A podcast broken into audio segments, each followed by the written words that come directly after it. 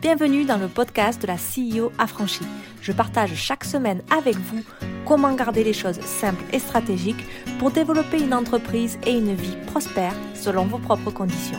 Je suis Nana, votre hôte experte en productivité et en stratégie d'affaires pour les femmes entrepreneurs qui en veulent plus.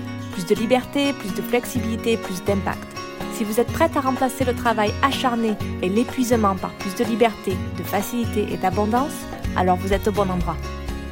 Bonjour à tous. Alors aujourd'hui, on va voir pourquoi votre business stagne. Des fois, on se trouve dans un plateau et on ne comprend pas forcément pourquoi, surtout quand on est une petite entreprise, qu'on est encore solo. Le pourquoi, c'est qu'en fait, j'ai observé que beaucoup de personnes confondent les tâches d'administration et les tâches d'une CEO.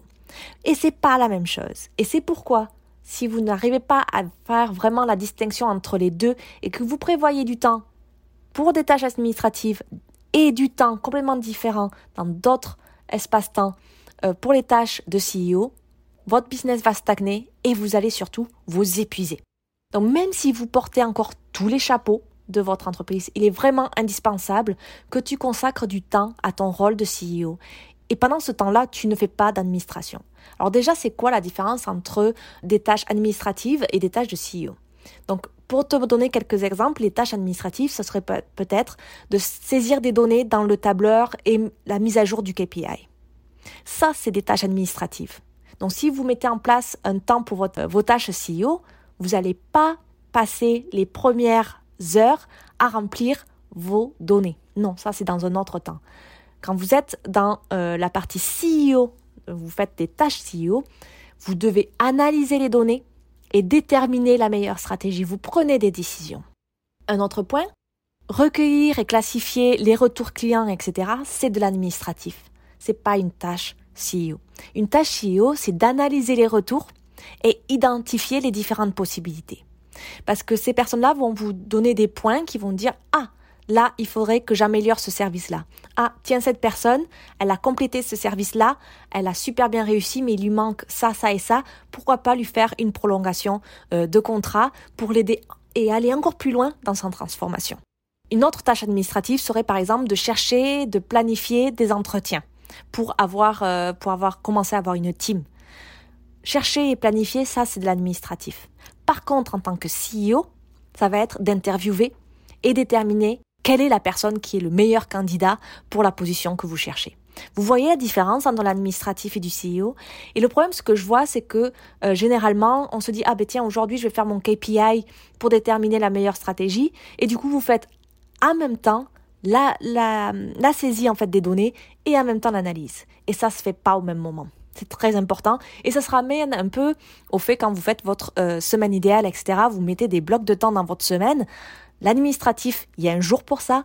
Les tâches CEO, il y a un jour pour ça.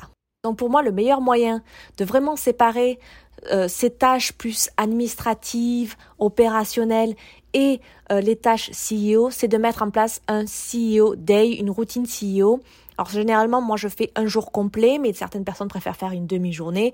C'est selon vos besoins, selon euh, vos envies, selon ce que vous pouvez ou pas faire. Mais c'est très important de mettre une journée, une demi-journée ou un temps, on va dire un bloc temps pour vos, euh, pour votre rôle de CEO, même si vous avez tous les chapeaux, d'accord? Mais c'est quoi ce rôle de CEO Ce rôle de CEO, c'est avoir une vision globale et sur le long terme de votre entreprise. C'est comprendre si vous êtes sur la bonne voie, donc dans le côté analytique de ce que vous avez déjà fait, savoir ce qui a amélioré ou pas, ce qui a lâché, voir si vos actions sont toujours alignées avec vos valeurs, votre vision long terme, etc., avec vos résultats. Déterminer les prochaines étapes à suivre, parce que des fois il faut réajuster selon euh, les résultats qu'il y a eu pendant la semaine ou pendant le mois, et identifier les domaines à développer et à améliorer. Ça, c'est vraiment ce qu'il faut faire dans votre rôle de CEO. Et si vous avez besoin, pour faire ces analyses, pour déterminer les prochaines étapes, etc., vous avez besoin euh, de data, ça, les data, vous allez les mettre en place pendant votre temps administratif. D'accord? C'est vraiment euh, deux choses qu'il faut faire distinctement. Il faut surtout pas les faire au même moment parce que là, ça va être du multitâche et euh, vous allez vous perdre à faire des heures et des heures de saisie et, et de plus avoir de temps pour faire de l'analyse. Et ça, ça va vous éparpiller le cerveau parce que vous n'allez pas arrêter d'y penser. Donc vraiment, euh, séparer les choses. Et c'est là, en fait, que vous allez commencer à travailler sur votre business et non dans votre business. C'est très important d'avoir euh, ces deux choses. Il n'y a pas si longtemps, euh, en début d'année, j'ai fait en fait un live, un atelier sur le CEO Day. Parce que pour moi, mettre en place un CEO Day, ça change complètement la vie.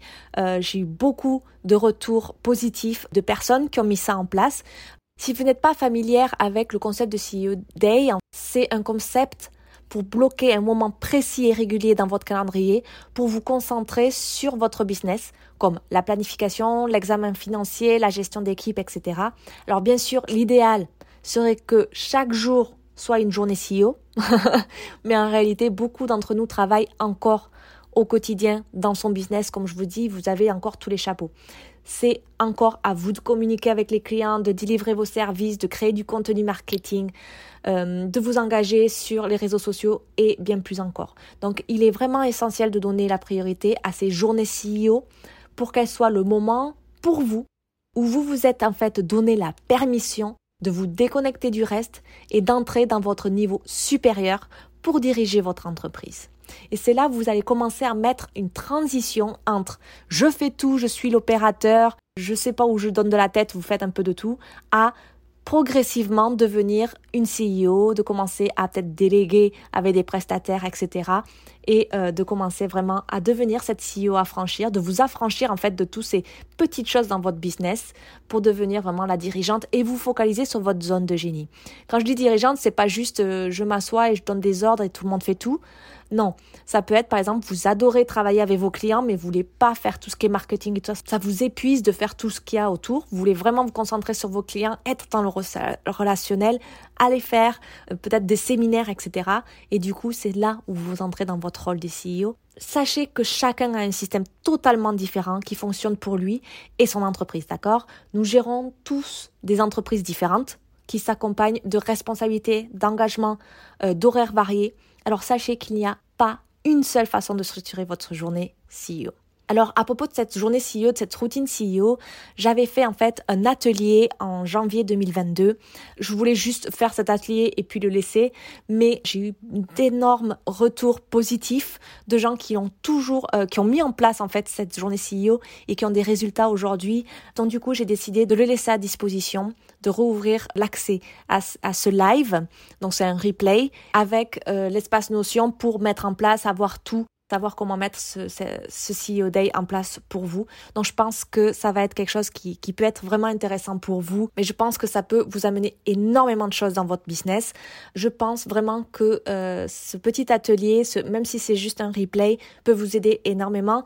Donc, les choses que, en fait, ça va vous permettre de faire, c'est de déterminer un temps pour votre routine CEO, en faire un non négociable, mettre en place votre KPI, vos indicateurs de performance que vous allez suivre. Comme ça, vous savez quelle tâche administrative vous voulez faire et quelle tâche vous allez analyser pendant vos journées, journées CEO.